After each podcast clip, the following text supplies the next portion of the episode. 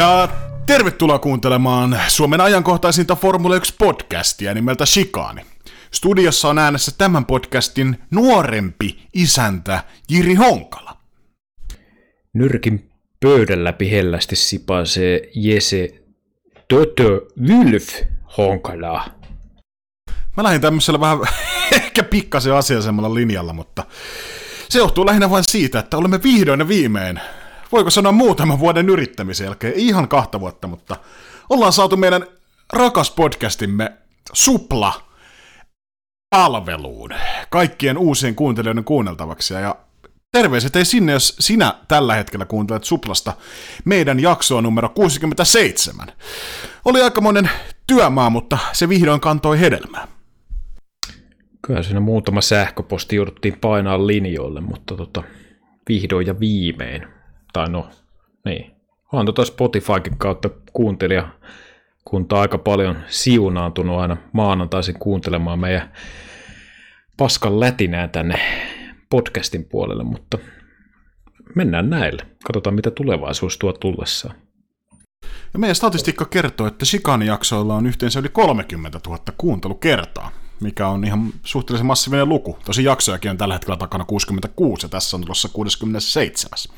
Mutta mennäänpä sitten aiheisiin. Niin tämäkin jakso kuin kaikki muutkin Shikani-jaksot alkavat Keken knupilla, eli visaisella tietovisakysymyksellä, jonka ensisijainen tarkoitus on nolata meikäläinen kaikkien meidän kuuntelijoiden edessä. Ja tietysti myös saada teidän rakkaiden kuuntelijoiden aivonystyrät raksuttamaan siellä, missä ikinä tätä jaksoa kuuntelettekin. Joten Keke, pistäis knuppi laulamaan.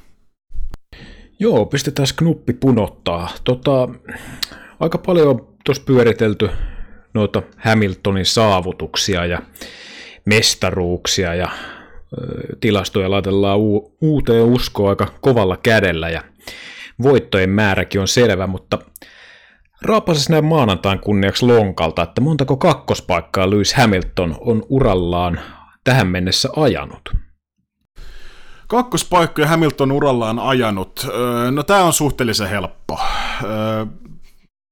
Mä heitän tämmöisen lukeman, kun tämä nyt tulee Stetsonista, mutta niin kuin kaikki muutkin, mutta 43 kakkospallia. Se oli aika lähellä. 41 kakkospallia tämän Imolan osakilpailun jälkeen. Se on melkein saman verran kuin tuon yhden leipurin toi fantasy-tulos ton kisan viikonlopun jälkeen, mutta aika hyvin arvattu joka tapauksessa. Joo, no mulla on sulle vastaknuppi. Öö, milloin viimeksi on ollut palkintokorokkeella Red Bull, McLaren ja Mercedes? Öö... Mm-mm-mm. Öö. Saako kaksi vastausta heittää? no heitä vaan. Se on joko 2010 tai 2012. Okei, okay, 2010. Heitäs ketkä kolme ja mikä rata? Öö, Hamilton, Roosberg ja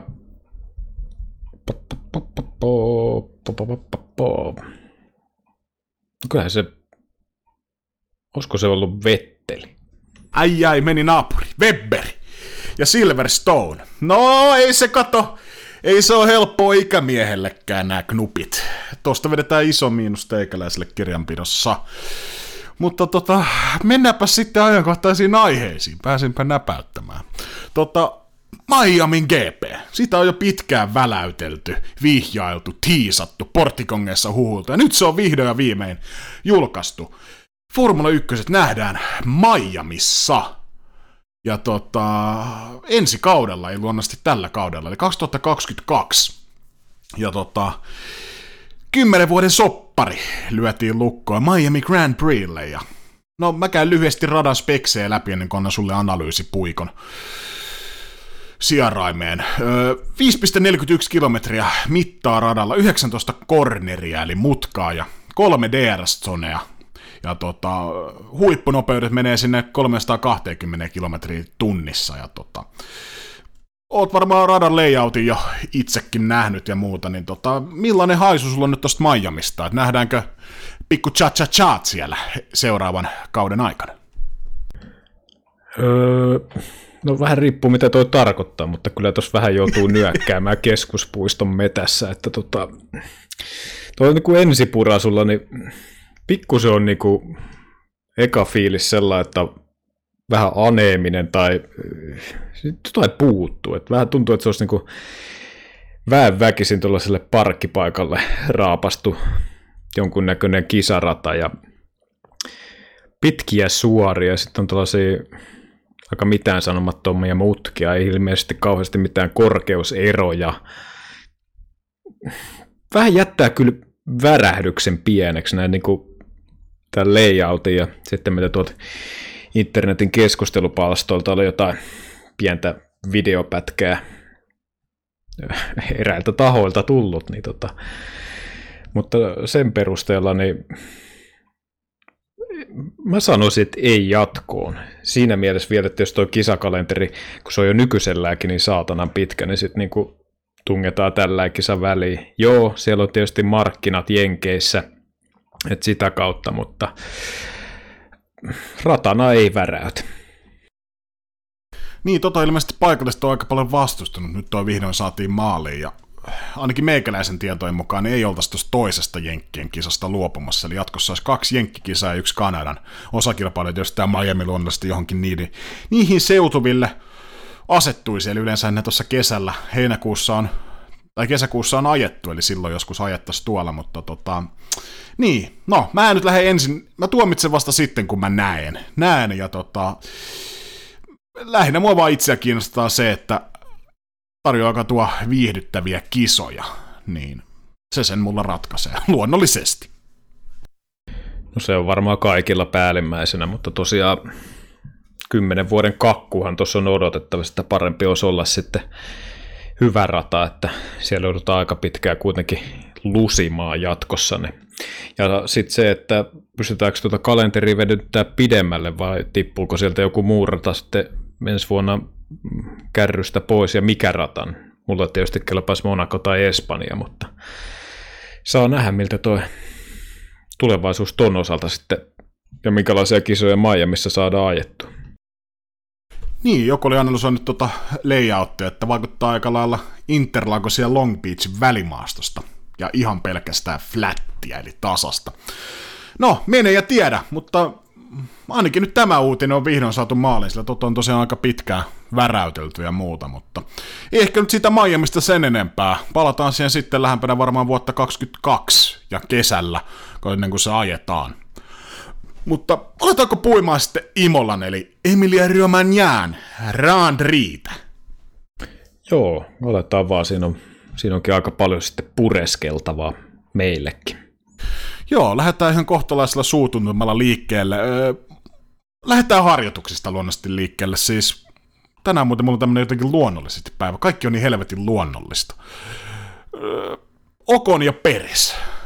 Käsittääkseni toi ei sitten ihan lopulta välttämättä lähetyksessä ihan kunnolla näkynyt, mutta Ranska, Ranskan herra ja Meksikon herra niin vetivät sitten pienen, pienen kolarin harjoituksissa. Satuitko itse seuraamaan muuten harjoituksia tänä viikonloppuna?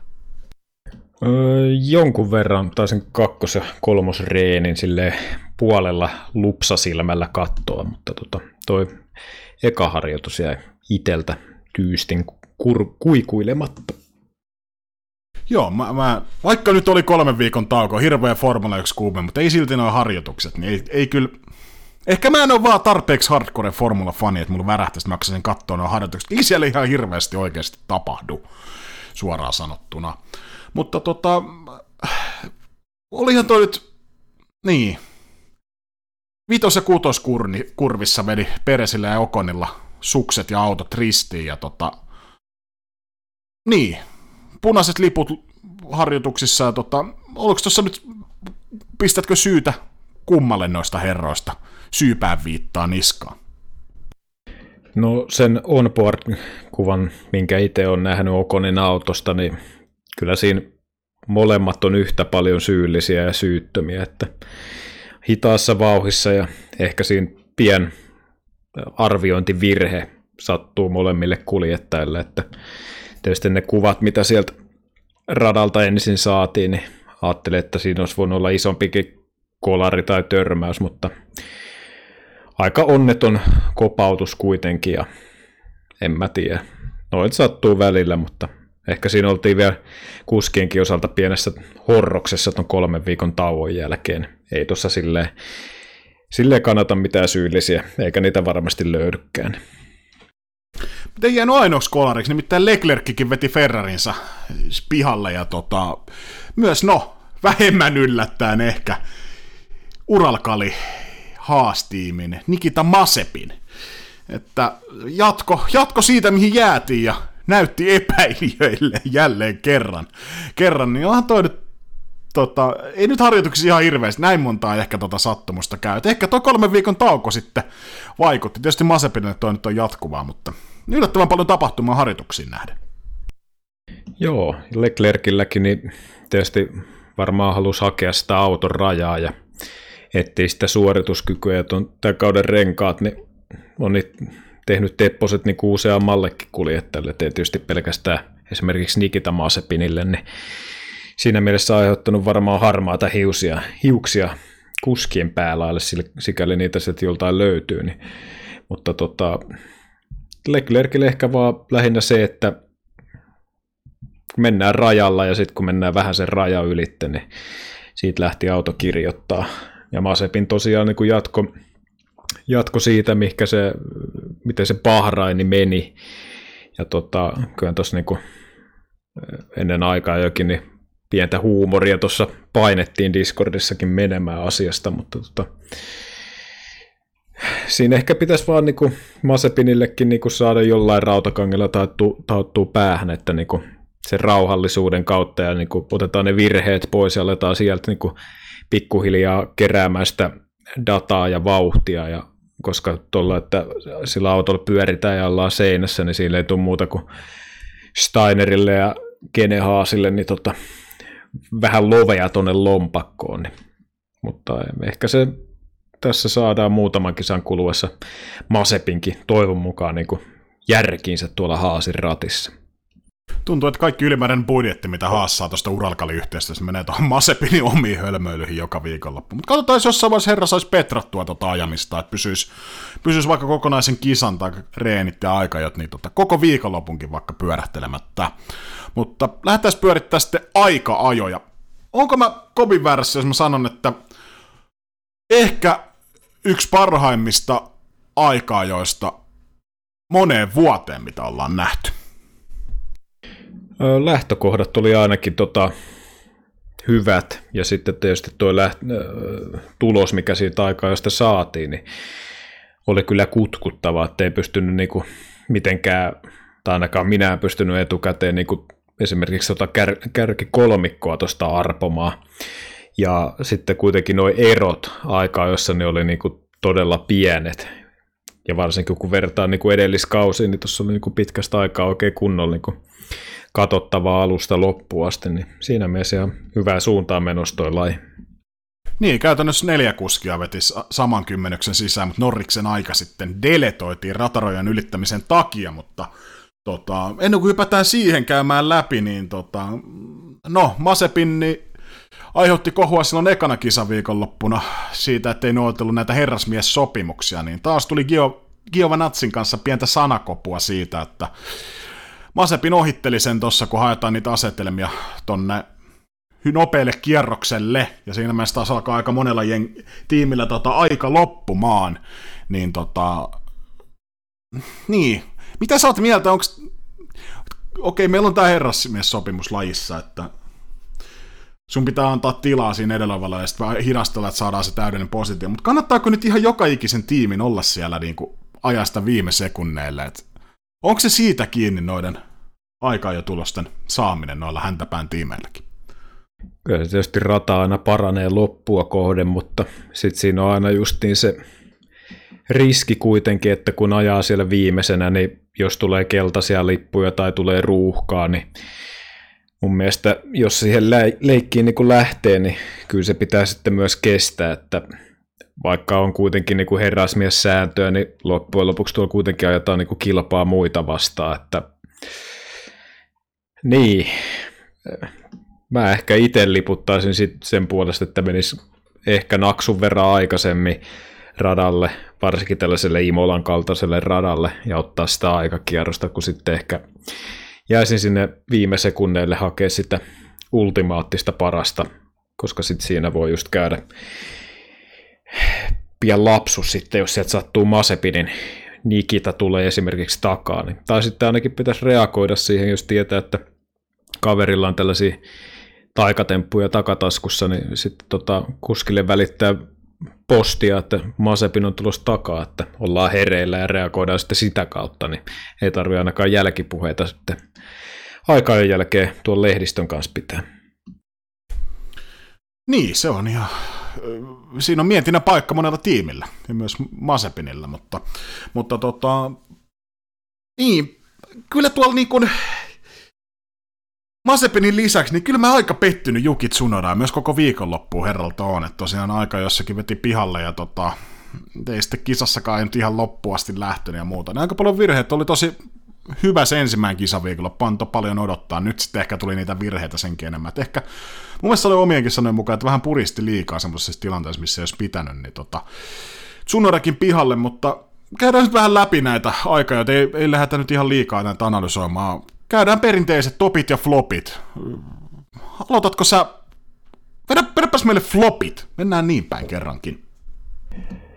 Mm, joo, no ainakin tota, itse odotin esimerkiksi Kimi Räikköseltä äh, vähän vahvempaa suoritusta 16. Pystyi tietysti tallikaverin voittamaan, mutta mä en tiedä mistä se tuli onko sitten niin kuin harjoitusten kautta, mutta jotenkin ootti, että Räikkönen olisi ollut ehkä vähän paremmalla jalan liikenteessä. Ei siis mitenkään, niin kuin, voisiko sanoa, ylipaska suoritus. Toki jäätiin Williamsien taakke, mutta ehkä Räikköselläkin sitten oli se kisa, kisa jo mielessä, mutta jotenkin Räikköset olisi enemmän ottanut. Sitten mä sanoisin, että Alonso äh, hävisi kuitenkin Okonille – tuollain puolisekkaa suurin piirtein. Itse pidän edelleen niin kuin Fernando Alonsoa sellaisena kuljettajana, joka pystyy siitä autosta, autosta tota raapimaan aika paljon irti ja mun mielestä niin kuin se asetelma pitäisi olla ehkä toistepäin, että Alonso on siellä ylempänä kuin Esteban Ocon. Niin tota, siitä mä ehkä sanoisin. Ja ehkä sitten samalla hengenvetoa voi todeta, vähän vastaavallaan tilanne on niinku, ehkä Vettelillä ei ehkä niin räikeästi, hävisi kuitenkin Strollille, Strolle 10, Vettel 13. Toki siinä on uusi talli, paljon opeteltavaa, mutta jotenkin sitä aina jaksaa uutena viikonloppuna jotenkin sellainen pien toive on takaraivossa, että olisiko se tämä viikonloppu, kun Vettel niin kuin vähän, vähän keräilisi ja näyttää sitä vanhaa osaamistaan. Sitten tietysti Ferrarilta Carlos Sainz 11. Kun tallikaveri kuitenkin pystyy ajaa nelosruutuun, niin ei ajallisesti ihan hirveästi jäänyt tuolla 40, mutta kun pakka on tiukka, niin se on siinä vaiheessa aika paljon. Ja tota, kyllä tuossa niin Ferrarissa suorituskyky ja kompetenssi on, niin siinä mielessä tuo 11 ruutu ei ole, ei ole kyllä mitenkään kovin hyvä. Ja ehkä mä yhden nostan vielä. Ei, siis tää on ihan marginaali, mutta ehkä pien sellainen miinus tuosta Verstappenista. Öö, ajo siis todella hyvin, mutta kuten tuossa niin ehkä koko viikon lopusta tai varsinkin nyt sunnuntain jälkeen, niin tuo kolmas ruutu ei ollut ehkä se, mikä se todellinen vauhti Verstappenilla olisi ollut, että mä muista oliko siinä ihan pieni virhe sitten sillä tota, Q3, että jäätiin sitten tuohon kolmosruutuun, mutta sanotaan, että se, se on sellainen kauneusvirhe, ei ehkä floppi, mutta kauneusvirhe on ehkä vähän kuvaavampi, mutta tota, ehkä tuossa noin flopit sitten, niin kuin Juki Tsunodan sä heititkin tuohon Q1 pihalla ilman aikaa, niin se ei kauhean nätisti mennyt, mutta ehkä siinä ne flopit sitten. Mä en tiedä, onko joku hiljainen kannanotto jättää sanomatta Valtteri Bottas kahdeksassa ja Mersulla. Mun mielestä ehdoton floppi myöskin. Jäi kumminkin ei saanut missään nimessä kierrosta osumaan siihen Q3, koska veti Q1 nopeammin aikansa 14.6 ja Q2 14.7 ja Q3 14.8, niin ei saanut vaan kierrosta osumaan, niin tota, mutta on se silti floppi. Mersu lähet kahdeksannesta ruuasta. Tänään on nimittäin, tai olisi ollut nimittäin paalupaikkakin ehkä tarjolla, jos olisi löytynyt sitä vauhtia todella. todella. Tai ehkä top kolmoseen olisi ollut mahkut, mahkut kyllä hyvällä kierroksella. Mutta käydäänpä sinne topit. No niitä nyt sitten sano, pakko lähteä tuolta, lähdetään häntä päästä George Russell 12, jää vaan vähän reilu kymmenyksen päähän Q3-ajasta. Mun mielestä se on todella hyvä suoritus, varsinkin koska Latifi oli nopeampi harjoituksissa ja muuta. Ja muuta niin tota, oletettiin, että Latifi olisi tällä kertaa jopa nopeampi kuin Russell. Ja Q1 Latifi päihitti Russellin, mutta niin vaan, Yrjö poika Kairas. Kairas sitten tallikaverien välisen kisan itselleen ja sitten kun tuota tulosliuskaa katsoo, niin kyllä mä sanoin, että oliko sitten Alonson paskuutta vai Okonin hyvyyttä, mutta Okoni kumminkin täräytti yhdeksänneksi, Alonso viidenneksi niin tota, siitä täytyy kyllä. Okoni nyt ei ihan liikaa tässäkään podcastissa kehuja saa, niin täytyy sen kissan häntä nostaa, koska ei sitä kukaan muukaan ole täällä nostamassa. Öö, Ricardolta hyvä suoritus pystyi päihittämään Norriksen aikajoissa, koska se paras kierros Norrikselta hylättiin hylättiin, mutta ei ollut ihan niin kaukana, kaukana kuin tota, ehkä olisi naatellut. Ehdottomasti sitten kun Norriksen mainitsin, niin olisi, ajanut, olisi ollut itse asiassa kolmas sillä tota, kierroksella, mikä hylättiin. Oli ihan todella pienestä kiinnissä, nimittäin ratarajojen ylitykset. Puhutaan kohta niistä lisää. Lisää olisi, olisi siinä kierroksen tehdessä, niin oli, olisi ajanut kakkoseksi, sitten siihen kiilas vielä taisi kilata Peresi väliin, niin olisi ollut kolmantena, se olisi ollut kaudella kova ajosuoritus todella kova aika jo suoritus kumminkin McLarenille. Ei ole ihan hirveän monta kertaa kolme joukkoa aika, jossa viime vuosina vetänyt. Ja sitten pakko nostaa Leclerc. Ferrarilla neljäs ruutu. Varsinkin kun tallikaveri jäi 11, niin kyllä tuosta pieni, pieni hatunnosto täytyy antaa. Ja No Pires, en olisi itse uskonut, että pystyy kakkosruutuun. Ja no, Verstappen teki virheen vikalla kierroksella, että meni paalu siihen. Peres sanoi myös samaa. Mun mielestä Norriskin sanoi, että sekin teki jonkun snadin virheen. Mutta Peres kakkosessa pystyi päihittämään Verstappenin aika, jossa en olisi ikinä uskonut näin nopeasti. Toinen kisa vasta kumminkin Red Bullilla.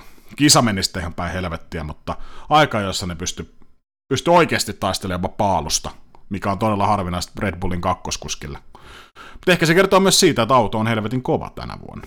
Mutta siinäpä ehkä ne mun meikäläisen topit. Ja kyllähän nyt Hamilton, en tiedä oliko se taas sitä, että tekikö Red Bullin pojat virheet, virheet ja muuta, mutta pystyi sen paalun ko- korjaamaan sieltä itselleen, vaikka ennakolta niin ei missään nimessä pitänyt olla. Tai no, totta kai se on aina mahdollista, kun Hamilton kyse. Piti olla ihan päivän selvästi Red Bullin paalupaikka. Allekirjoitatko nämä topit? Joo, kyllä allekirjoitan sellaisenaan ja tosiaan tuo ei ollut mikään kannanotto, että jäi Valtteri Bottas tuosta sanomatta, että harjoitusten perusteella niin kyllä olisin uskonut, että Valtteri olisi sen paalin, paalun ajanut, mutta aika sulaminen kyllä sen osalta. Ja ihan samoilla veisuilla voi heittää tuosta Peresistä, että tosi kova suoritus. Virheitä tuli yhdellä kahdella aika monella, mutta silti kakkosruutuun helvetin kova temppu ja näyttää myös sitä, että niin kuin Hukko on tullut oikeasti ajamaan eikä peesaile tuonne Red Bullille. Puhutaan sitten vähän niistä ratarajoista. No Norriksen kierroksessa mainittiinkin, mainittiinkin mutta se ei ollut ainut, kenen kierros hylättiin ratarajojen takia. Se oli myös Schumacher, Giovinazzi, Strolli, Gasly, Peres, joka kierrokset hylättiin myös. Niin, tota... niin. Tuo ratarajat, niin tota... kysytään näin mites Keke ratkaisisi nuo rataraja-ongelmat silleen, että ei tarvis välpätä jollain ihan millin tarkkaa, että menikö ne nyt yli niiden valkoisten rajojen vai ei, ja hylätäänkö kierroksia vai, niin onko sulla joku ratkaisu että miten noista päästäisiin lopullisesti eroon? Mä laittaisin siihen kanttarin jälkeen niin pari mottia sepeliä siihen. Siitä ainakin tietää, kun menee rataraja ylitte, että tai sitten sille, että niitä ratarajoja ei oikeasti ole, että sieltä saa vetää tyyliin niin kuin mistä haluaa. Toki nyt, jos nyt jonkun mutkan oikaisee, niin se nyt on asia erikseen, mutta toi jotenkin niin kuin köyhää, että noita niin kuin ratarajoista joudutaan puhumaan niin kuin kisasta ja kaudesta toiseen.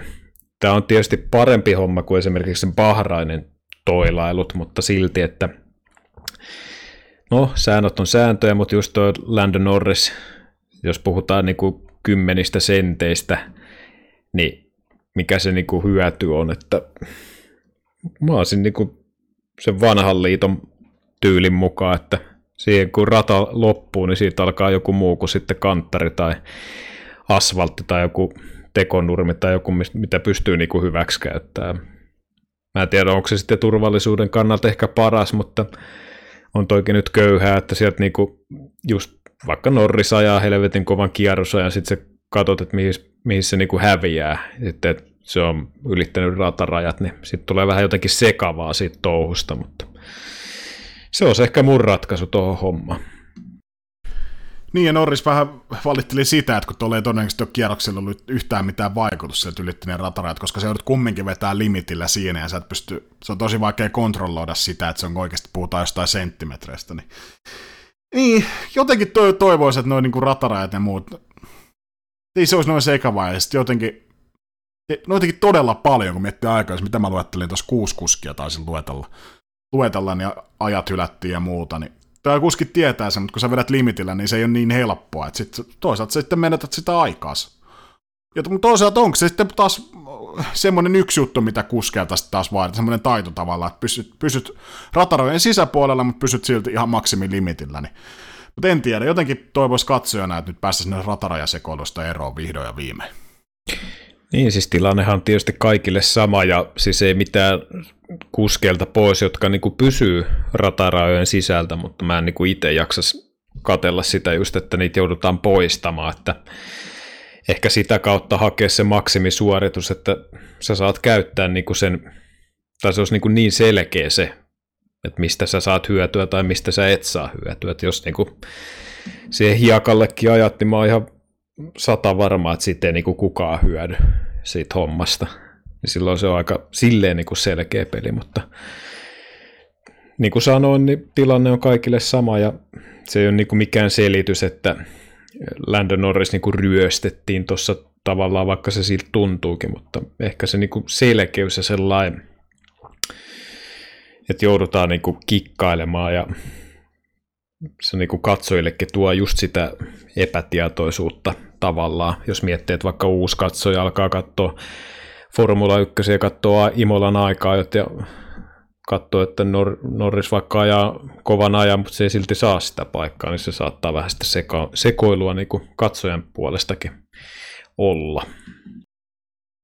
Niin, toi on ihan hyvä pointti. Pointti kyllä, että se kyllä sekoittaa sitä pakkaa aika lailla. Ja kerkee ehkä jo vähän juhlimaakin sitä.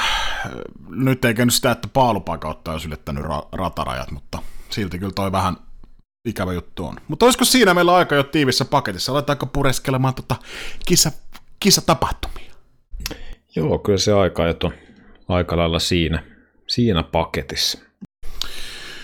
Niin, no tämäkin kisa, kun kaikki muutkin kisat, niin tietysti lähdöstä kyse. Ja nyt, no, saatiin, aika innoissani odotin nimittäin sadekeli Imola.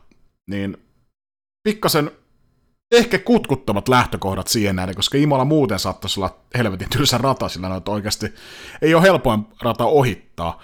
ohittaa ja tota, nyt kerrankin säätiedot piti ilmeisesti paikkansa, että sadetta oltiin vähän lupailtu ja nyt sitten lopulta tulikin, niin tota, mielenkiintoinen, mielenkiintoiset asetelmat ja tota,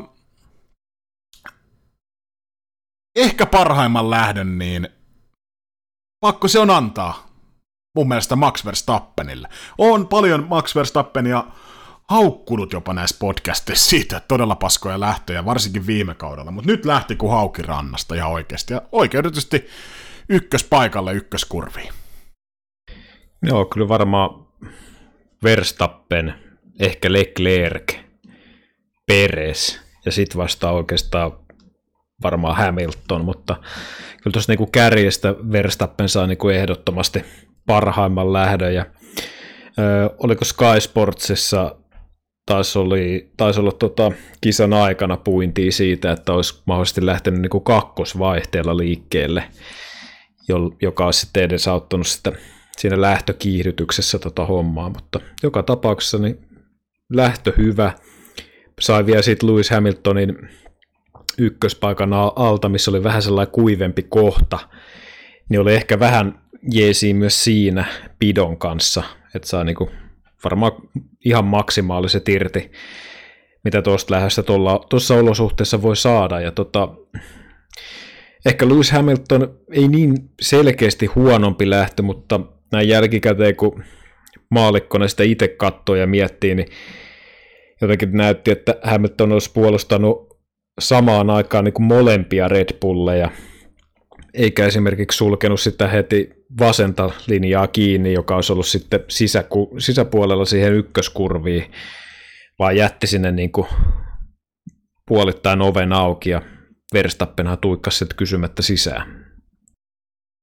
Niin, tosta oli aika paljon puhetta väännettiinkin Twitterissä siitä, että ajattiko Verstappen nyt törkeästi Hamiltonin ulos ja muuta, mutta mun kirjanpidossa meni ihan täysin racing incidentiksi, varsinkin kun huomioon ottaa ykköskurvi, toi keli, niin eipä siinä Verstappenilla, niin tota, eipä siinä ihan kovin monta muuta vaihtoehtoa mun mielestä olisi ollut, kuin vetää sillä linjalla, millä se veti. No mun mielestä tuo on niinku kilvanajoa, niin, tai mä näen, että se on sellaista kilvanajoa, minkälaista niin pitääkin olla. Että se niin kuin, vähän saa osua, vähän saa ajattaa, ja tota, jos vähän osuu, niin ei pidä heti olla marisemassa. Tuossa ajattiin niin kuin kyynärpää tulokona. Hamilton olisi tehnyt ihan varmasti sama homma. Ja tuossakin Verstappen kuin sisäpuolella, siitä katsottiin sitä onboard-kamerasta sitä kuvaa. Verstappenilla oli kaikki kuitenkin käännetty vasemmalle, siis ei tietysti lukossa, mutta niin paljon kuin oikeastaan voi olla, ja auto ei siitä käänny, niin mitä siinä voi tehdä? Siinä kun lipasee jarrupolinta, niin se menee ainakin suoraan se auto, ja sitten olisi tullut sitä osumaa. Että, niin.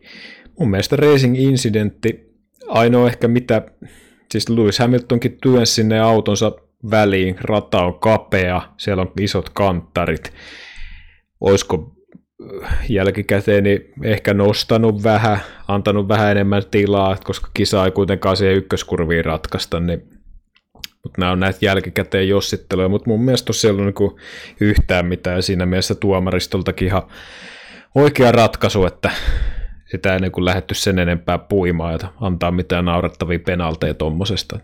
Varsinkin ensimmäiset kierroksen niin pitää tuolla niin kilpaakin saada ajaa. Joo, siitä me ollaan aika lailla samaa mieltä ja mä luulen, että se aihe on käsitelty. Tosiaan ei ollut helppo keli. Nimittäin Alonso veti, tuohon oli, oltiin ajamassa tuohon tota, gridille, niin veti silloin pihalle. Miettii kumminkin herralla. Sanotaan, että ei ensimmäistä kertaa pappia kyydissä vesikelillä. Leclerc vetää formation läpillä, pikku spinnit, vähän ironisesti aqua mineraalilla ja tota, pääsi kumminkin siitä irti, ja tota, ei, ei missään nimessä helppo keli, keli mutta tota, sitten ehkä vähän yllättäen omassa kirjanpidossani oli aika selvää, että kuka tuossa kelissä ensimmäisenä kolaroi, mutta Latifihan se veti pihalle ja ihmetyksen laannuttua, niin kyllähän siinä Masepin, veli Masepin, veli Nikita, niin sitten lopulta taas oli osana, osana että mit, mitä tuossa oikein kävi, kävi ja tota, oliko Masepin nyt sitten lopulta syypä? Joo, kyllä se ensimmäinen reaktio oli aikamoinen naururemakka, kun nähtiin, että, tai se ensimmäinen uusinta, ja siinä oli tietysti haasi osallisena, niin kyllä se pienet sellaiset ääneen hymyilyt taisi tulla lauottua, mutta kyllä tuossa sitten kuitenkin Latifi pyörähti Aqua Mineraalissa ja tietysti sitten kun palasi radalle ja palas radalle ja en tiedä sitten olettiko tai näkikö peileistä ihan tarkkaa, mutta veti aika, aika suoraan niin kuin radan poikki. Ja siinä samassa Masepinhan oli jo siellä oikeassa reunassa ja mun käsittääkseni alkoi jo vähän niin kuin himmaamaan, mutta siinä vaiheessa Latifin takapyörä osui sitten Masepinin eturenkaaseen ja siitä sitten Williams, Williams meni nokka kohti betonia. Ja tota, kyllä tuossa niin Masepin ihan puhtaat paperit saa äh, Racing Incidentti mun mielestä tossakin, haastavat kelit, helvetin liukas rata, ja tota, siinä varmaan Latifille se rankku tuli, kun töräytti siihen tyyttäs betoni pusuun, niin tota... Mutta kerrankin näin päin. Ei ollut Masepin, oli ehkä tavallaan vähän niin kuin uhrina tuossa, että ei ollut se syypää meidän hymyyn tässä, tällä kertaa. Joo, kyllä tosta valitettavasti, tai no en tiedä onko valitettavasti, mutta tällä kertaa joutuu sitten antaa Masepinille ehkä puhtaammat paperit. Latifin piikkiin mun kirjanpidossa ihan täysin. Sitten kakkospalilta startaa nyt Seko Peres. Odotetaanpas herra seuraavaksi käsittelyyn. Jos muistat viime vuonna erään Valtteri Bottaksen kisan, oliko, oliko tota Saksan GP viime vuonna, jos muistat? Vai missä GPssä Valtteri spinnaili oli helvetin vaikeaa, niin sanotaan, että siitä ihan lähes samankaltaiseen suoritukseen tällä kertaa päätyi Seko Peres. Mm, tarkoitatko sitä Turkin kisaa, missä Just vedettiin näin. se, se tota, ennätykset uusiksi, mutta joo, kyllä Peresille aika vaikea kilpailu oli kokonaisuudessaan lähtökohdat huomioon ottaa, että kuitenkin kakkospaikalta liikkeelle, siihen heti sitten alkuun tippuko jopa neljänneksi, että sieltä taisi tulla jopa Leclerc hetkittäin ohi. Ja tuo ehkä kisa kokonaisuudessaan vähän oli puristamista, ja tuossa niinku alkuukin, alkuukin tota, jotenkin se oli väkinäistä. Mä en tiedä sitten, onko se verran painetta, että on pakko niinku suoriutua ja käyttää se mahdollisuus hyväkseen, vai mikä siinä oli, mutta jotenkin kokonaisuudessaan niin se vähän ihme paikoissa haetaan ja sitten kun on tuolla vaikeat olosuhde, niin vähän siitä linjalta ulkona, se pikkuvirheet, mitkä sitten, kun niitä tulee monta kisan aikana, niin tota, se ei niin kuin ihan optimaalista kisatulosta kyllä tuolla tyylillä saada. Niin, ja tuossa kävi vielä ikävästi semmoinen keissi, että tosiaan turva-auton takana, niin tota, eikö toi Peresi spinnannut ja tota, mutta otti kumminkin sijoituksen siinä takaisin, mitä ilmeisesti ei ole saanut tehdä, ja siitä sitten lopulta 10 sekunnin stop and go penaltti. Joo, tuossa vaiheessa niin kun, olisi, kun Peres ajoi ulos ja palas radalla, niin olisi pitänyt, pitänyt olla siinä niin kuin omalla paikallaan niin sanotusti, että siinä kaksi autoa kerkesi pujahtaa ohitte, niin olisi pitänyt se, sen hetkinen sijoitus pitää. Että siinä niin kuin turva-auton perässähän ei niin kuin saa lähteä ohittelemaan. Se, niin, on parissakin se näyttää niin kuin sellaiselta ihan fine, että siinä kuitenkin ukot hidasti ja vähän niin kuin ootteli, että peres ottaa paikkansa, mutta näin se kuitenkin sääntökirjatulkinta menee. Ja no, mä olisin ehkä halunnut, että siitä ei tule rangaistus, mutta tietysti säännöt on sääntöjä ja näillä mennään, mutta kyllä se rankku niin kuin vesitti sitä Peresin kisaa jos ei nuo pyörimiset sitten, niin viimeistään se 10 sekunnin stop and go. Niin tota, kyllä se laittoi meksikolaisen aika ahtaaseen paikkaan sen jälkeen. Sitä me jätin itse asiassa miettimään, Discordissa ja Twitterissäkin oli keskustelua siitä, että miksei tota rangaistusta kärsitty kolmen kierroksen sisällä, niin kuin se ilmeisesti sääntökirjan mukaan pitää käsitellä. Onko sulla vieläkään selvinnyt vastausta tähän visaiseen kysymykseen? No itse asiassa ei ole, mutta siis tämä päätös, mikä täällä Fian sivuilla on, niin siitä on annettu se 10 sekunnin aikarangaistus ja sehän niin kuin joko sitten kärsitään varikkopysähdyksen yhteydessä tai lisätään sitten kilpailun jälkeen siihen loppuaikaa, että tässä ei niin kuin, ainakaan tässä Fian niin kuin päätöksessä mitään mainita siitä, että olisi pitänyt kolmen kierroksen sisään käydä kärsimässä tuo rangaistus. Niin siinä, ei siinä sen enempää niin kuin ilmeisesti mitään sählinkiä Fian puolelta olla. Eli onkohan se stop and go rangaistuksessa vaan sitten, että se pitää kolmen kierroksen sisällä tulla, vai onko se 10 sekunnin aikasakossa niin eri systeemi? Mene ja tiedä. Mi- mutta tota, täytyy Peresin puolustuspuheeksi sanoa, että ei se kyllä helppo keli muille, jos mietitte, kenelle kaikille tapahtuu virheitä. Verstappenilla meinas mennä myöhemmin kisassa, lähtee lähtikin hetkellisesti homma lapasesta. Hamiltonilla, Saintsilla, Saintsi on, pidetään oikeasti hyvänä sadekuski, sadekelin kuskina. Ei niin kuin Juisella tyyli, että tuolla ei ole 20 huippusadekelin kuskia, vaan että siellä on muutama oikeasti todella hyvä kuski. Sadekelillä, Leclercillä, öö, lähti Lapasesta, Alonsolla, Peresillä tietysti niin kuin puhuttiin, Räikkösellä, Vettelillä oli haasteita, Mick Schumacher, Masepin, no Bottas, kiikun kaakun siinä, että oliko, no ei nyt voi sanoa ehkä, että ei Bottas, mutta Russellilla todella haastava keli, että kyllä tuolla ei pelkästään Peres ollut ainut kuka spinnaili. Tota, toinen rangaistushomma, mikä meikäläistä vähän ehkä mietitytti, Sebastian Vettel joutui siis starttaamaan ilmeisesti jarruongelmien takia niin sitten tuolta gridiltä, niin ei ollut keritty renkaata laittaa. Tulee siis viisi minuuttia ennen tota, mennään tuohon lämmittelykierrokselle, pitää olla renkaat, taitaa pitää olla, renkaiden pitää olla kiinni autossa, niin tota, sitä sääntöä oli, oli rikottu, ja tota, se Vettelille suhteellisen ikävästi, Vetteli just tuli varikolle, niin sen jälkeen kun mies kaasuttaa varikolta ulos, niin tulee 10 sekunnin stop and go penalti, ja tuossa oli yli parikymmentä kierrosta taas olla aikaa, niin tota, mitä helvettiä taas Michael Masi ja Fia. Niin, kyllä se tietysti, jos lähtö tapahtuu muutenkin tuolta pit laneiltä, niin siinä on jo minun mielestä sitä rangaistusta ihan tarpeeksi. Ja sitten ehkä toisena pointtina justiin se, että kuitenkin olisiko tarkalleen ollut 22 kierrosta, kun oltiin ajettu, kun Vettel tuli vaihtamaan sliksit mediumit alle, ja oikeastaan saman tien kun pääsi varikon portilta ulos, niin lätkästiin se 10 sekunnin stop and go penalti.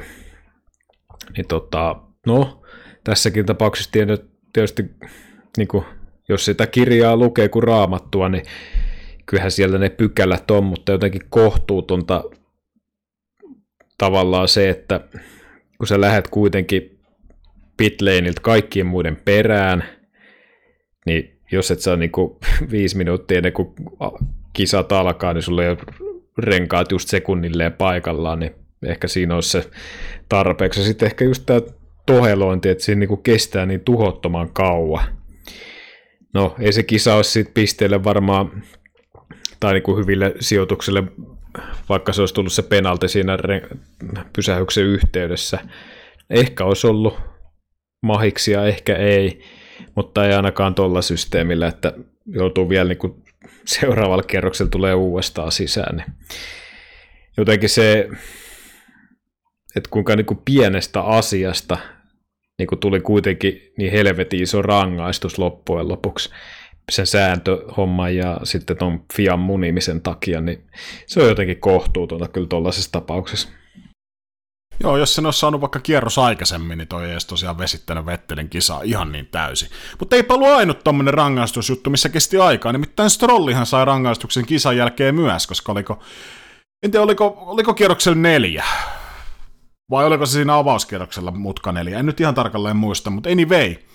Öö, oli edellä mutkassa, veti sen vähän pitkäksi, palas kumminkin öö, takana olevan auton edelle. Eli vähän niin kuin omalle paikalleen, niin tota, siitä sitten kisan jälkeen lätkästi sitten lopulta viiden sekunnin rangaistus, mikä tiputti Lance Trollin sieltä seitsemän, siellä kahdeksan, eli Pierre Gasly sitten nousi sijaan ylemmäs, niin Toikin on aika päivänselvä keissi. Mun mielestä noin niin aikaisemmissa kisoissa noita on tehty, tutkittu ja niin kuin muuta, niin mä en tiedä, miten, miksi toikin homma piti vasta kisan jälkeen lätkästä. Että mun mielestä siinä niin kuin, en tiedä, olisiko se muuttanut lopputulosta, mutta toisaalta eikö nyt toinkin päivänselvä asia, ne voisi sinne kisan aikalätkästä. Mä ymmärrän, että on paljon tapahtumia sun muuta, mutta jotenkin, jotenkin ei vaan tunnu niin kuin kovin reilulta, että kisan jälkeen lätkästään sitten viisi sekuntia, koska silloin ei enää ole tehtävissä mitään asialla. Joo, kierroksella 11 just Pierre Gaslin ohitteli tuossa ja mä en ole, siis, niin, ehkä rangaistus 5 sekuntia kohtuullinen, mutta mun mielestä niin kun menee just maku, että niitä rangaistuksia sitten annetaan kisan jälkeen. Että jos se viisi sekuntia tulee, niin sitten kisan aikana, että kuskit on tietoisia siitä tilanteesta, eikä sitten alkaa niin kuin jälkikäteen raapimaan noita varsinkin tällaisia päivänselviä juttuja.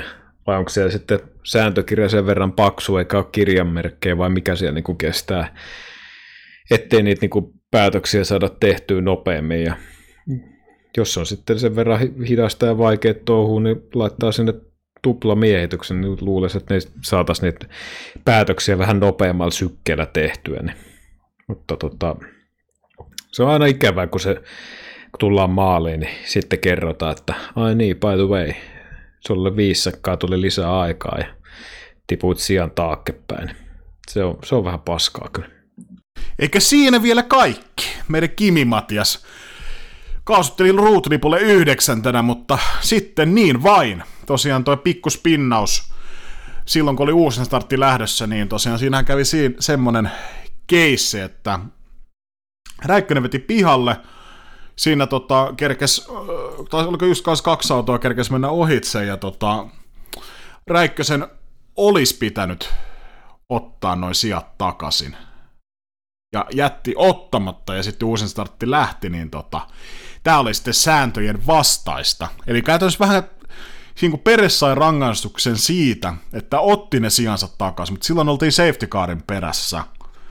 Ja tota, siitä sai sen rangaistuksen. Se Räikkönen nyt otti sijansa takaisin, vaikka olisi pitänyt. Ja tota, Alfa Romeo tietysti kysyi kisajohdolta, että mikä, saataisiko tähän selvennys, miten meidän pitää toimia. Ja tota, nyt kerkes uusin startti alkaa ja siinä vaiheessa oltiin maito jo maassa, ja siitä tosiaan sitten 10 sekunnin penaltti, mutta kun se kärsitään sitten kisan jälkeen, niin sinne tuli sitten 30 sekunnin penaltti, ja Räikkönen tippui lopulta pisteeltä sijalle 13, ja tota, niin, mun mielestä siinä oli ehkä, siinä oli ehkä oikea sävy siinä, Fian on lukenut sen päätöksen, niin tota, on vähän semmoinen ehkä anteeksi pyntelevä sävy, että meidän on pakko antaa tästä rangaistus, koska se lukee säännöistä, tästä on viime vuosina näytty muutenkin, mutta tota, kyllä ei toika nyt sitten ihan lopulta maaliin mennyt.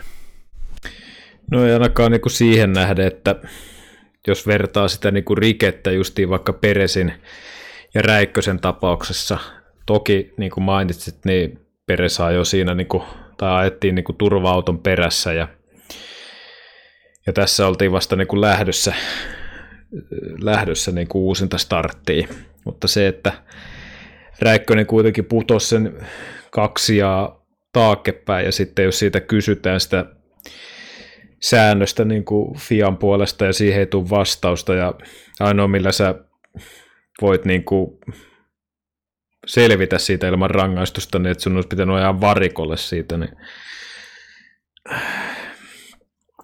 joo, mentiin, ehkä, mentiin sääntöjen mukaan, mutta niin kuin taas se, että kun vertaa vaikka Peresin ja Räikkösen tapausta, niin onko ne niinku, voiko niitä verrata? Kuitenkin suht samanlaiset tilanteet suurin piirtein.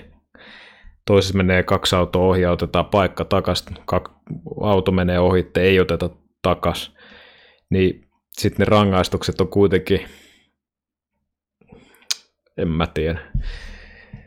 Tai se, että siis, niin, Kimihän olisi, jos olisi tullut varikolle, niin olisi saanut sen no oliko se lievempi tai ei, mutta siis jotenkin olisi kyllä ehkä syytä tarkastella noita jotain sääntökohtia, että tuossa niinku, en mä tiedä, vetää aika, aika saatanan sanattomaksi kyllä välillä, että Räikkösellä niinku tosi hieno kisa ja silleen niinku ei osaa aika arpaa tuollaisissa olosuhteissa ja niinku periaatteessa ei mitään väärää, niin silti, silti rankkua, että joka tapauksessa, jos Räikköselläkin on sellainen tilanne, että teet mitä vaan, niin aina tulee penalti tuossa tapauksessa. Niin jotenkin, jotenkin kyllä ei, ei oikein maistu, maistu tuo touhu noita sääntöjen osilta.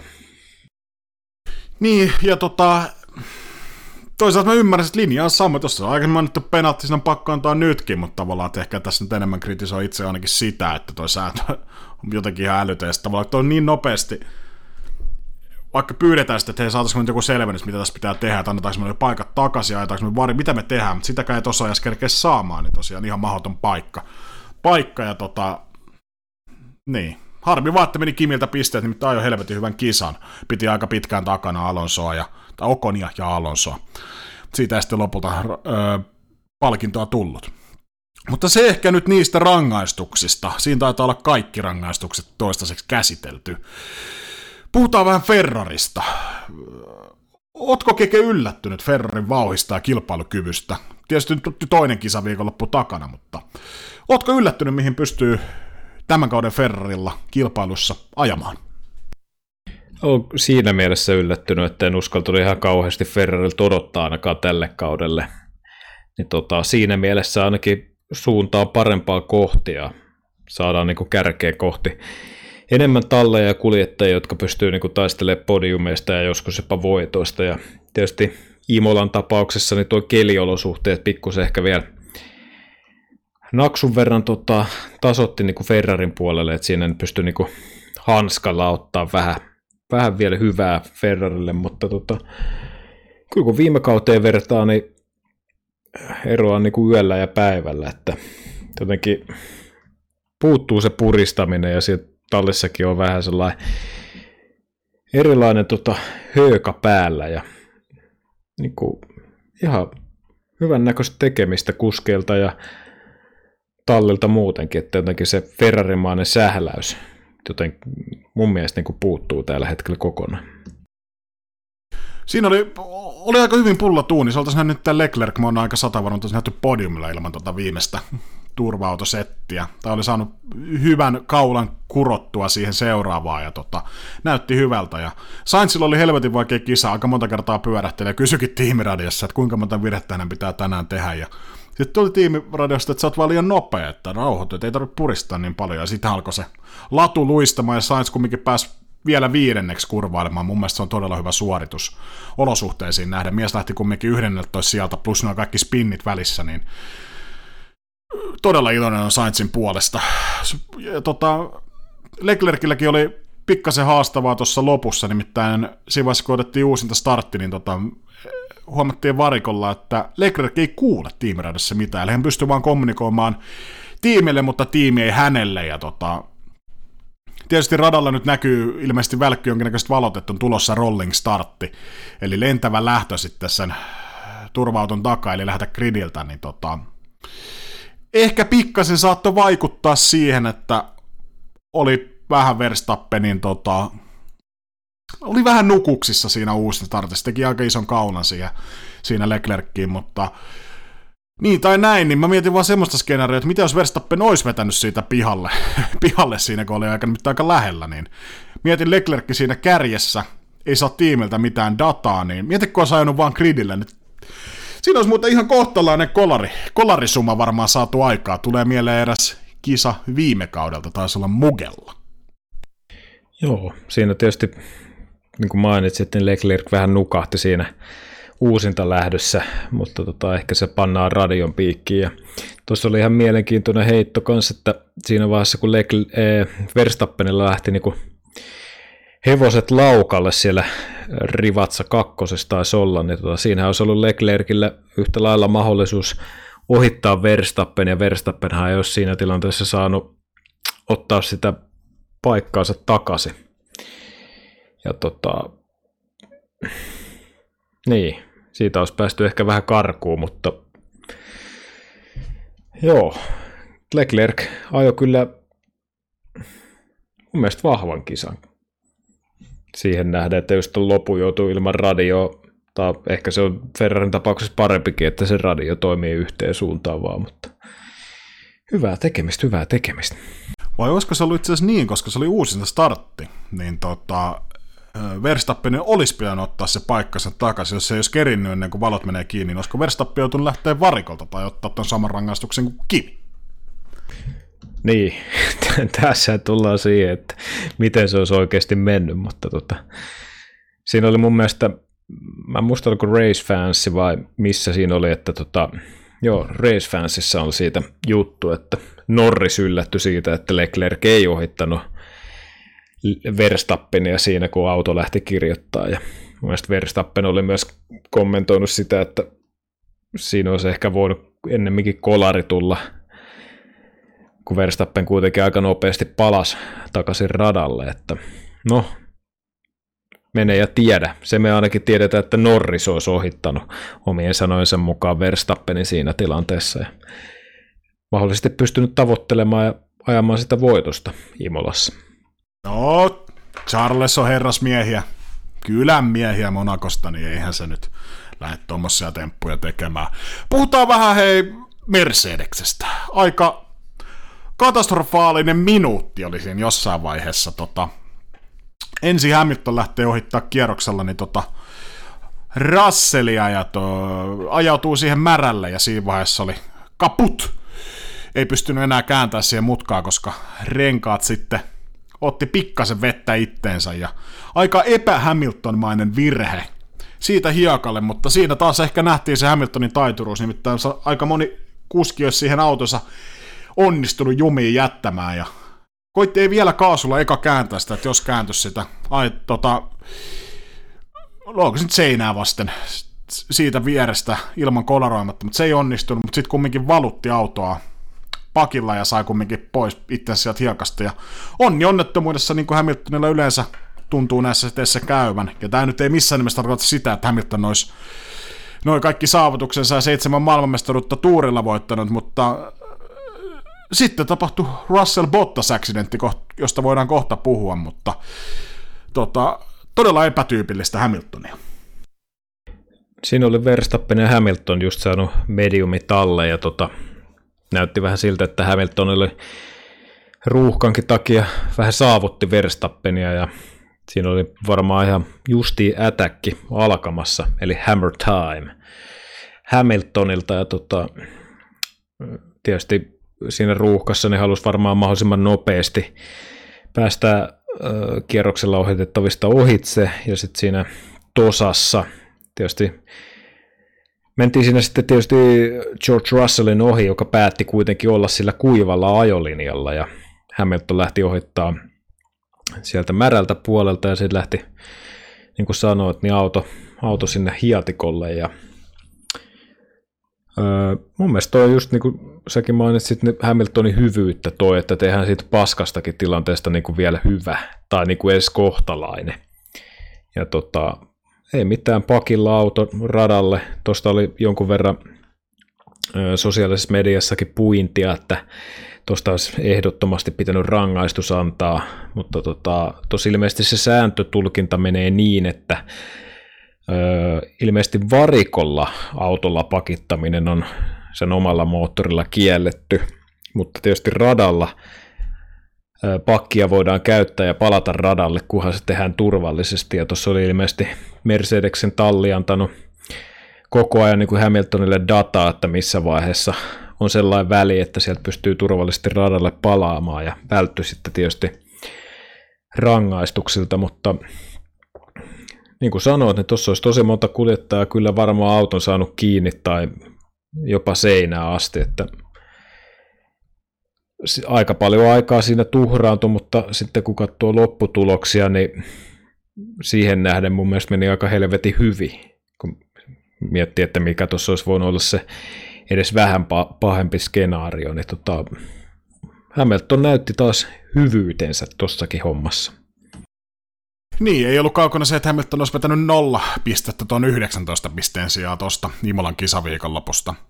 Tota, sitten ehkä viikonlopun puhutuin, tai varmasti viikonlopun puhutuin aihe, Bottaksen ja Russellin kolari.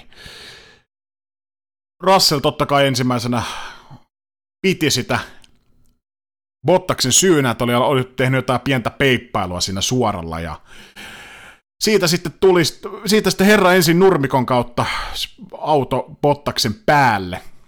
Siinä muuten Halo taas kerran pelasti. Pelasti kyllä Bottaksen. Bottaksen äh, todennäköisesti jopa hengen. Kiitos Halolle siitä. Molemmat autot pihalle ja Russell siinä tulistuneena ensin haukkuu Walterin tiimiradiossa vapaa suomennos jonkinlainen kusipääksi ja Bolttas myös samalla reaktio sitten Russellista ja sitten vielä Russell tekee käy vielä kopautta myös Walteria kypärää, ja Walteri heittää siinä sitten suomalaiset tai sentterit.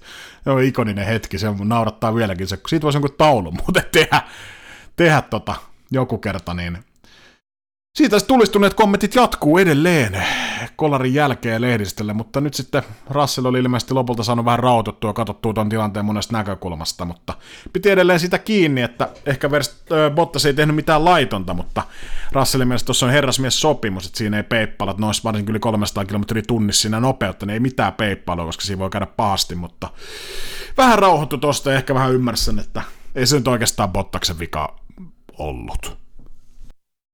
Niin, ei tuosta itse ainakaan pysty niin, kuin niin selkeästi sanomaan, että kumpi oli täysin väärässä ja kumpi täysin oikeassa. Siinä olisi ehkä molemmat kuljettajat jonkun verran pystynyt tekemään asioita paremmin. Mä sanoisin, että siinä on äh, ehkä Russellilta vähän enemmän sellaista arviointivirhettä. Tilanne tulee aika nopeasti. Valtteri ajaa sitä tota, kuivaa ajolinjaa, omaa linjaansa, joka kuitenkin menee sitten vähän radan poikki. Ja viime hetkellä alkaa väistämään, kun huomaa, että Russell on jo siellä Pottaksen ja Nurmikon välissä, mutta siinä vaiheessa jo Yrjöpojalla polkaisee tyhjää, meinaa takarenkaat. Ja siinä vaiheessa ei ole enää mitään tehtävissä, mutta se oli ehkä oikea tuomio, siitä ei mitään niinku rankkuja jälkeenpäin jo annettu, ja mun mielestä se on ihan oikein. Siinä on monta pientä asiaa, en mä nyt sano menee perseelleen, mutta että on vaikuttamassa siihen lopputulokseen ja ehkä jotenkin toi George Russellin käytös tänään lueskelin aiheesta kanssa, just kun sanoit, että olisi vähän myöntänyt, mutta oli sitten mun mielestä Fialtakin vähän perä, perään kuulutellut tuota DRS ja muuta, että jotenkin ei niin kuin ehkä halua nähdä, että siinä oli niin kuin itsellä, että, että olisi itse tehnyt jotain virhettä, että olisiko voinut tehdä toisin, mutta kuivalla kelillä tuossa tilanteessa oltaisiin selvitty huomattavasti pienemmällä, ei olisi tapahtunut luultavasti tuollaista tulosajoa, että monta tekijää, ison näköinen kolari, pääsi ja tukot selvisi ehjin nahoin ja tota, mitään sen vakavampaa ei käynyt ja toi kuuluu mun mielestä tuohon racingiin ja sitten kun ajetaan niin oikeasti sijoituksista ja niin välillä kolisee, se on ihan fine niinkaan, kun ei käy mitään niin kuin henkilövahinkoa, niin, mutta tota, en mä tiedä. Mä en pysty kyllä sanoa, että kuka on niin kuin ehdottoman oikein se väärässä. Jos jotain pitäisi sanoa, niin mä sanoisin ehkä, että Russell ihan vähän tohon syypää enemmän kuin Bottas. Mä oon samalla linjalla ja tota, se ehkä niin kuin mä ymmärrän ton incidentin ja vaikea keli. Ilman, jos pelkästään kuivalla olisi vedetty, niin Russell sanoi itsekin, että tota ei edes käynyt, mutta No, sanotaan näin, että Hamilton veti sitten myöhemmin, tuossa rata oli ehkä pikkasen vähän kuivunut, mutta ihan samassa kohtaa, niin todella näti ohituksia. Oliko Norriksesta vai Leclercistä? No, anyway. Tota, niin, se ehkä mikä, niin kuin, mikä teki Russellista mun mielestä itsestään pikkasen pellen tossa. En usko, että vaikuttaa herran tulevaisuuteen tai muuta. Se on ehkä vähän liioiteltu, että nyt meni Mersun tallipaikka tai muuta, mutta alkoi vihjaille jotain, että kun Bottas näki, että se on Russell, että teki niinku tahalle jotain tollasta, koska Russell on viemässä sen paikkaan, niin Totokin tähän sanoi, että on ihan paskapuhetta. Ja Ehkä tossa vaiheessa se Russell teki sen pahimman virheen, alkoi jotain tuommoista heittää. Mun mielestä, okei, mä nyt jotenkin ostan sen vielä, että käy Bottaksen kypärää heittämässä ja sitten sanoo, että se on, väittää edelleen, että se on Bottaksen virhe, okei, mutta se, että alkaa heittää jotain tuommoisia teorioita, että Bottas teki sitä tahalle, kun näkee, että siellä on ehkä hänen paikkansa vievä tuleva nuori huippukuski, niin teki jotain tollasta, niin se teki itsestä ehkä vähän pellen, pellen siinä. Ja Toto sanokin siinä, että silloin kun Russell ajaa hyvin, niin tota, heittelee, että sulla saattaa olla paikka Mercedeksellä, mutta sitten kun ajat päin persettä, niin sulla on paikka Renault Cliossa. Ja nyt tämä oli Renault Clio-arvoinen suoritus, tämä.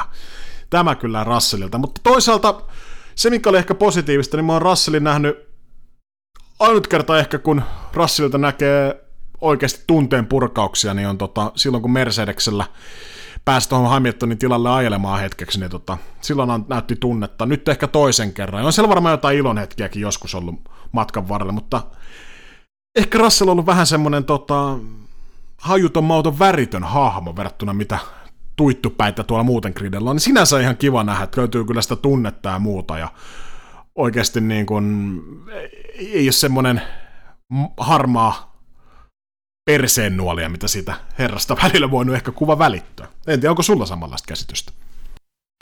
Niin no tietysti toi Williamsin auto, niin sillä ajelu, niin se on vähän kuin vessanpönttöä vetelisi tuossa aamutuimaa tonnin setelillä, että siellä ei ihan hirveästi varmaan silleen tunnekuohuja on, mutta tota, mun mielestä se on jees, että urheilijat näyttää tunteensa, mutta sitten tuossa Russellinkin tapauksessa ehkä mentiin siinä mielessä vähän mun mielestä sen niin kuin rajan yli, kun lähdetään tuolla lehdistössä ja median puolella niin kuin puimaa ja heittelee jotain salaliittoteorioita. No, siellä on tietysti pakko käydä juttelemaan niiden kanssa ja antaa jotain juttuja, mutta tota, toivottavasti käydään vähän näpäyttää kypärää, annetaan vähän, vähän sentteriä, vedä viikseen merkkiä siinä ja se oli ihan fine, mutta sitten niinku en noita juttuja ehkä sitten tarvin niin sitten revitellä tuolla median puolella ja heitellä sellaista juttua, mutta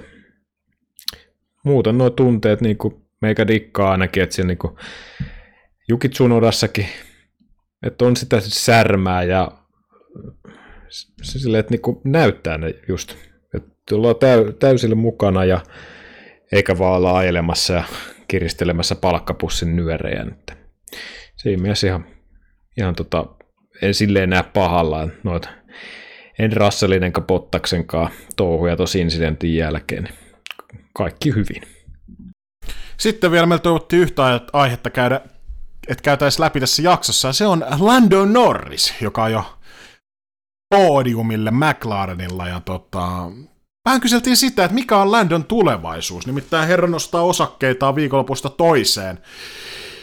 Tietysti Ricciardolla todella huippukuski kokenut, mutta on paljon totuttelemista McLarenia, mutta kyllä se alkaa vähän näyttää siltä, että ehkä se Lando onkin McLarenin ykköskuski, ainakin kun katsoo tuloksia parista ensimmäisestä kisasta ja tota, millä otteella esimerkiksi herra Imolassa pyöritti, pyöritti tota rattia Orassissa autossa, niin tota, mitä sä luulet? Lando ei ehkä se, kun puhutaan niin kuin tulevista maailmanmestareista, Verstappen – Leclerc. Onko Lando Norris siinä keskustelussa ja mukana? Russellkin kuuluu ehkä noihin. Niin onko Lando Norris jo vakiinnuttu itsensä mukaan tohon kastiin vai riittääkö, riittääkö Landolla ihan vielä siihen?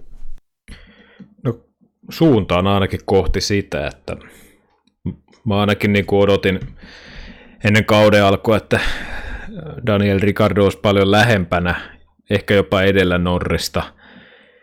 Pidin ja pidän ehkä vieläkin vähän parempana kuljettajana. Toki Ricardolle tämä talli on uusi ja vaatii tietysti aikaa, että pääsee juoneen mukaan, mutta kyllä niin kuin Landon Norris on, on ajanut viime kaudellakin hyvin, mutta jotenkin tällä kaudella, kun auto on kilpailukykyisempi, niin jotenkin siinä on niin kuin mun silmissä tullut jotain niin kuin jotain uutta siihen juttuun ja mielenkiintoa. Sehän on ollut fanboy jo pidemmän aikaa, mutta ehkä meikäläiselläkin alkaa kalsarin väri, väri vaihtuu ruskeasta oranssiin tulevina vuosina. Niin kuin ilo katsoa ja sellainen terve huumori mukana ja ei niin kuin, se, se on jotain sellaista niin kuin sympaattista ukossa ja ajoesitykset hyviä.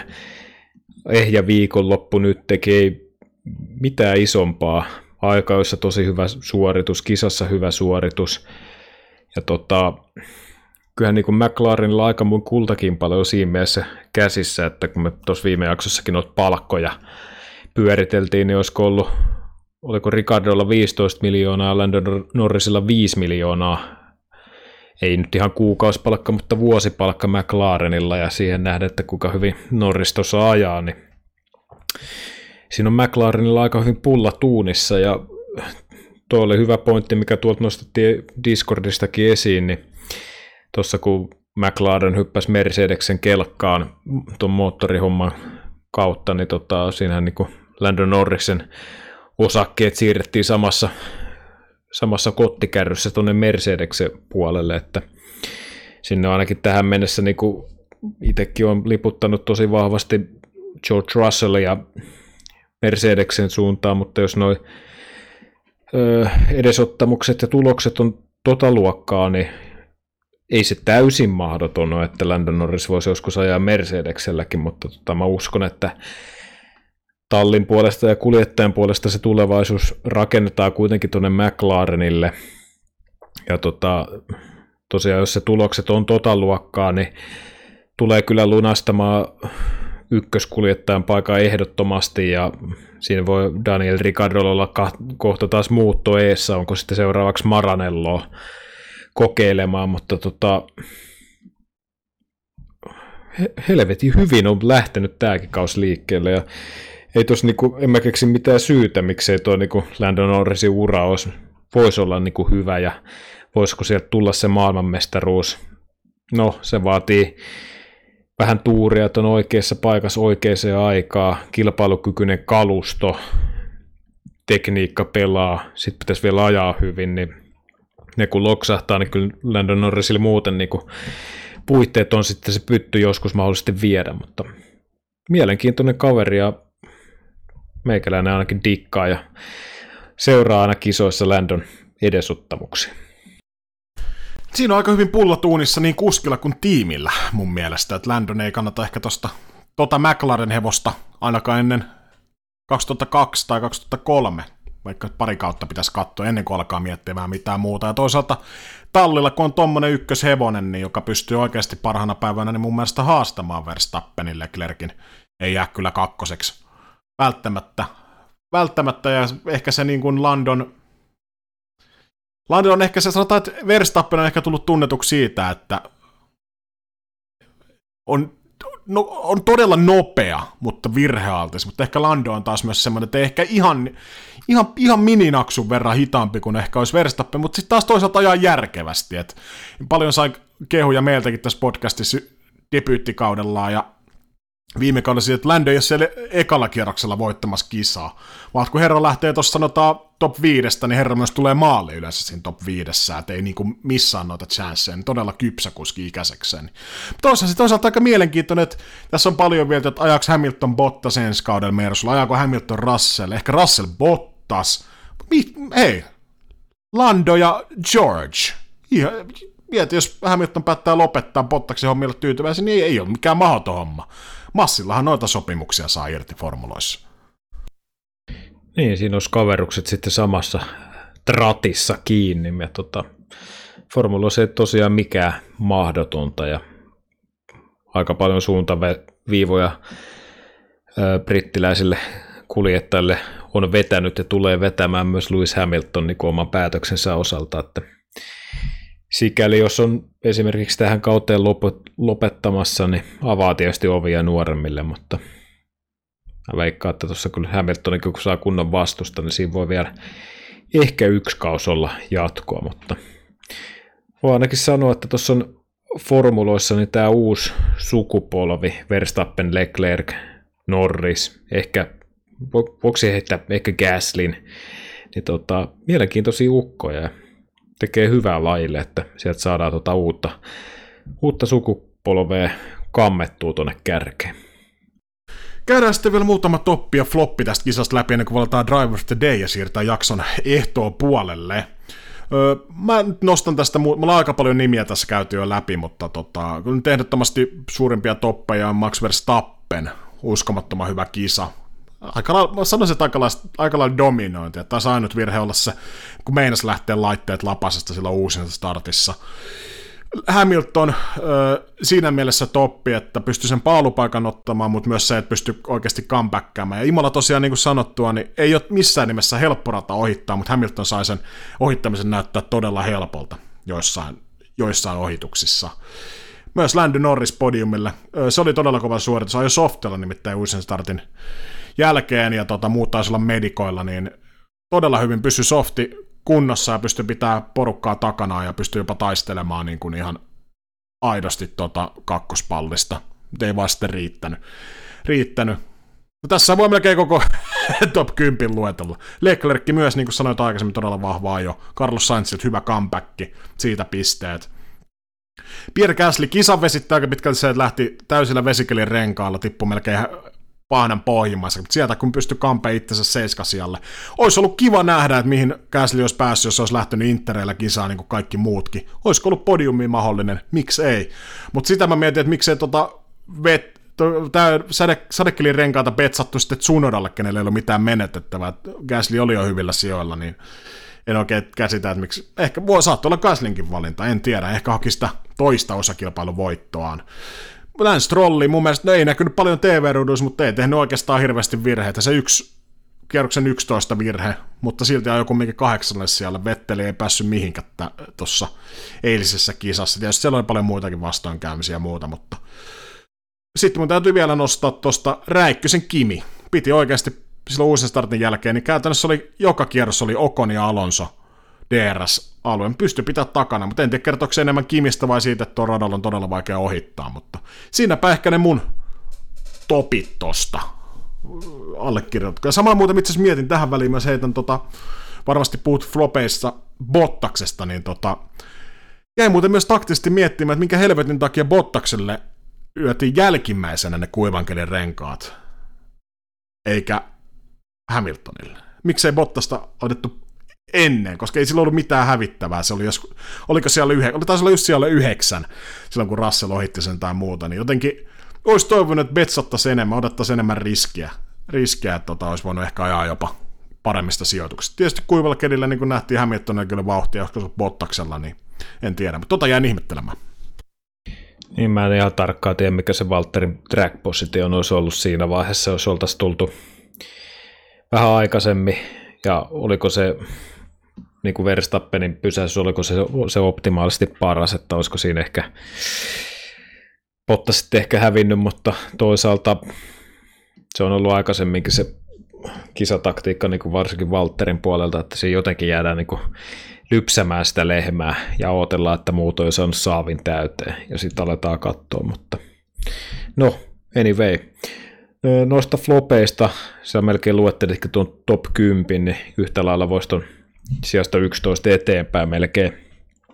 No nyt ihan suoraan. Tseko Peres, pien floppi siihen nähden, siis sunnuntain osalta aika hyvin, mutta kisa sitten niinku ihan vihkoa. Siinä oli heti alkuun pyörimistä, no sitten tuli rankku, mutta siinä alkoi vähän sitä comebackia tulee, sitten tuli lisää pyörimistä, niin vähän liikaa puristamista. Hyvään suuntaan menossa, mutta kuitenkin kun niin, sieltä 11 ei tule yhtään pistettä ja kuitenkin, jos miettii, nyt olisi ollut jälkikäteen ajatulta, no olla kakkosena, kolmosena ilman noita virheitä, niin siinä mielessä vähän Juki Tsunoda, vähän samaa laulua, aika, jossa ekalla vedolla perseet seinää, vaihelaatikko särki, kisassa samanlaista pyörimistä, antaa ottaa itseään tietysti nuori kuski, Vimolassa vaikea keli, mutta tota, vähän, vähän sellaista ylimääräistä säätämistä, mutta tota, jotenkin mä ootin, että Tsunoda olisi tälle viikonlopulle ollut jo huomattavasti valmiimpi. Öö, no, Vettelin kisa, se alkoi yhtä hyvin kuin se loppukin, eli ei kovin kaksinaisesti. No, siinä oli myös, ei Vettelille välttämättä itsellä ehkä niin osa aikaa arpaa, mutta tuo viikonloppu kokonaisuutena, niin ei se nyt kauhean hyvä ollut. Öö, Mick Schumacher kisan osalta aika, aika ruman näköinen virhe kyllä siinä lämmitteli renkaata ja veti niin sanotusti Grosjeanit omin nokkineen siitä seinää. Ja tota, taisi olla siinä kisassakin vähän pyörimistä, mutta jotenkin, niin, mä sanoin, että Masepin ajoi kyllä paremmin ton kisan kuin eikä Suumaheri. No, ei silläkään nyt kaksisesti ollut, mutta joka tapauksessa. Ja sitten ehkä pien floppi tuolta viikonlopulta, mä sanoisin Valtteri Pottas. Ei liity mitenkään Kolarin George Russellin kanssa, mutta tosiaan ne harkat hyvässä kyydissä, aika jos pettymys, kisas vaikeat olosuhteet, ei mihkää. Oli pitkään siinä toisen auton perässä. Tosi vaikean näköistä tekemistä, että oli niinku en tiedä. Toivottavasti Valtteri saa kerättyä itsensä seuraava kisa Portimao meinaa, jos oikeasti meinataan maailmanmestaruudesta ajaa, niin tässä ei niin pysty enää yhtään kisaa himmailemaan tai katselemaan noita seremonioista sieltä farkut jalassa, kun muut tulee maaliin. Että nyt täytyy alkaa kairaa pisteet, jos meinataan Nastolan torille tuoda pytty kotiin. Sitten valitaan Driver of the Day Imolan kisaviikonlopusta. Haluatko kunnia vai vedänkö ensin? No vedessä haisevat taakka, mä melkein tiedän jo, kenet sä valitset, mutta anna kuulua.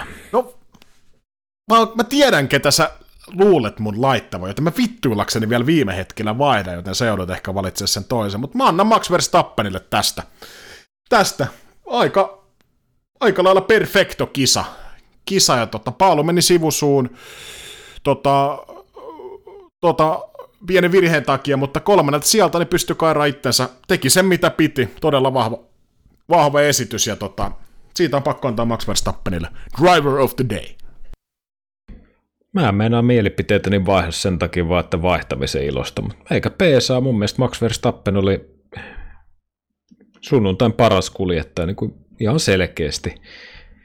Hamilton oli ehkä pientä saumaa siinä, mutta mä en usko, että Hamiltonilla olisi riittänyt sunnuntain Verstappenia lyömään, että mun mielestä Verstappen myös.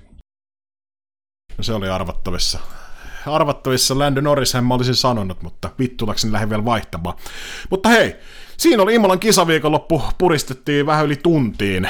Oli aika paljon tapahtumia. Toivottavasti ei väsy vielä painassa, nimittäin Meillä on shikanikkojen vetokisa kauden aikana, jossa veikkaamme ennen kisaviikonloppua niin podiumin ja paalupaikan sekä kuka ajaa kymmenenten ruutuun. Jokaisesta oikeasta vastauksesta yhden pisteen, ja nyt pyytäisin arvon kiikkiä, niin pystyisitkö luettelemaan, minkä veikkauksen mä heitin tuohon Imolan kisaviikonloppuun?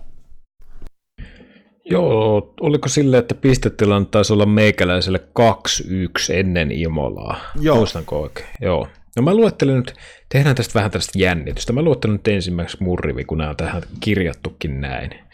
Meikäläisen rivihän oli Bottas paalulle, voittoja Verstappen, sitten tuli Bottas, Hamilton, Räikkönen. Eli meikäläisellä tuli Nasu Einar, eli Verstappenin voitto. Eli meikäläinen on kolmessa pisteessä. Ja tota, teikäläisen rivihän on seuraava, eli Paalulle Verstappen.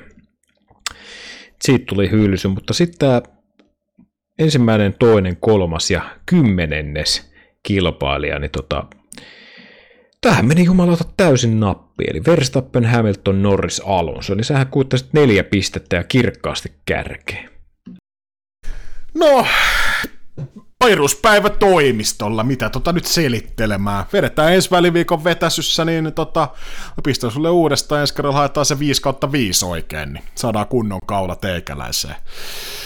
Vähän nyt ehkä pikkasi voi sanoa omaksi puolustukseni, että Michael Massi ja Fiavitti ja sadekeli, mutta hei, sitä se on.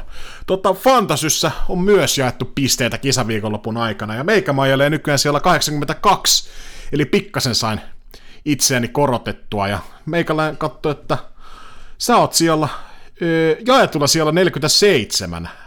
Se on ihan hyvä suoritus sulle, ja top kolmannen meillä on tämän kaltainen. Apinte A-team, Samu W ykkösenä, Bunch of Wankers, Helmi N, ja kolmantena, kiitos Gian, Giancarlo Minardi, Joni R. Siellä on Mega Driverit top 7 käytetty, ja Öö, vielä eriko- erityisnostona täytyy sanoa, Discordissakin paljon naurattanut öö, Gurkoen maaginen kisaviikonloppu, missä herra taisi napata aika josta, oliko muistaakseni, oliko 69 pistettä ja nappas kisasta sitten oliko ka- kaksi pistettä fantasy-tiimiin, niin toi kyllä jakso naurattaa tässä vielä maanantai-aamunakin. Ma- maaginen kisa viikonloppu fantasyssä. Millä siellä äh, kyseinen herra nyt majailee? Täytyy ilmeisesti tuota alapäästä lähteä. Alapäästä alkaa rullailee. Äh, siellä on 132. Äh, ihan, ihan päteväalosta, päteväalosta sijo, sijoitusta. Ja tämä siis ei niinku, Tämä on tällaista pientä, pientä vittuilua kyseiselle henkilölle, joka viime vuonna taisi mainita noista pisteestä aika useasti, mutta tämä on ihan tällaista kaverillista saman kylän heppujen löylyheittoa, että ei sen kummempaa. Tästä ei kenenkään kannata mieltään pahoittaa, mutta siinähän se taas tulla se fantasi käyty. Joo, fantasi käyty, ja siellä on, mitä mä katsoin, 168 jengiä on tällä hetkellä mukana, ja se on, se on todella hyvä saavutus. Kohti 200 mennään, katsotaan tuleeko kauden päätteeksi päätteeksi. Ja siellä on taas uudet ö, vaihtopenkki, eli subit, käytettävissä ja katsotaan mitä muutoksia tehdään. Meillä oli itse asiassa meillä oli täysin sama tiimi tuossa Fantasissa. Meikä oli tehnyt sen Bahrainin kisaviikolla pelkästään sen maanantaina ja Keki oli vaihtanut 15 kertaa päätynyt samaa. En ala tässä spekuloimaan hakemaan mitään foliohattua, mutta kyllähän tämä aika helvetin likasta peliä on. Mutta mennäänpä sitten jakson lopettavaan vitsiin, vai onko sulla jonkinnäköisiä saatesanoja puolustaa itseäsi et saa äskeisiä väitteitä vastaan? Joo, ei, ei sitten, sitten muuta. Valtteri sa- sanoi vaan, että vedä viikseen. Mä en tässä varmaan aika suorassa, suorassa nauhoituslähetyksessä sinä vetämään viikseen, se ei palvelisi Niin kun sulla ei ole vielä kasvanut viikset sen verran pitkäksi, että tota, pystyisi siihen suoritukseen. Näin. Ja tosiaan vielä muistuksena Suplasta löytyy nykyään Shikani. Shikani tota F1-podcasti. Kiitos kaikille, jotka kuuntelee sitä kautta, jos toivottavasti saadaan uusia kuuntelijoita. Ja Meillä on Discordissa yli sata henkilöä, todella aktiivista keskustelua kisojen aikana myös, mutta ennen kisoja väliviikolla. Puhutaan moottoriurheilusta, formuloista, pikkuformuloista, ihan kaikesta. Sen lisäksi meidän Instagramissa alkaa kohta olla melkein jopa sata seuraajaa. Sinne Keke päivittelee meidän varsinainen meemi vastaava. Hauskoja ja vähemmän hauskoja kuvia ja tietovisoja. Sinne kannattaa ottaa seurantaa. Ja tietysti perus Facebook, Twitter, setit ja muut. Niin tota... No hei, se nyt siitä kaupallisesta tiedotteesta. Mennään se... OnlyFansia ei ole vielä. E- Vie, niin, vielä. niin. Ei nyt aleta tota, tota, tota, ei aleta kiihdyttämään tota hevosta. Toi saattaa nimittäin laukata ihan vitusti maaliin. Se, se on joko uhka tai mahdollisuus. Tuolla voisi lyödä rahoiksi, kun maailma on erikoinen nykyään. Joo, no, nyt ei puhuta siitä nyt sen enempää. Tota, mennään vitsin pariin. Öö, satut varmaan tietämään, että Valtteri Bottas niin on Nastolassa koulunsa käynyt ja siellä nyt kouluruoka nyt ei kaikista parasta ruokaa ole, mutta satutko tietämään, mitkä mahtaa, mikä mahtaa olla Valtteri Bottaksen inhokkiruoka?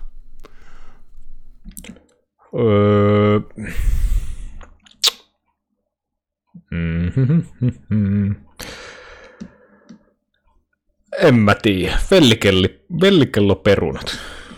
Ei vaan tota, kinkku ja russelin kaali. ja tällä vitsillä niin ei muuta, mitään muuta kuin hei, loistavaa viikkoa juuri sinulle ja kiitos jaksoit kuunnella ja mun puolesta ei mitään muuta kuin Morbidelli! Ciao!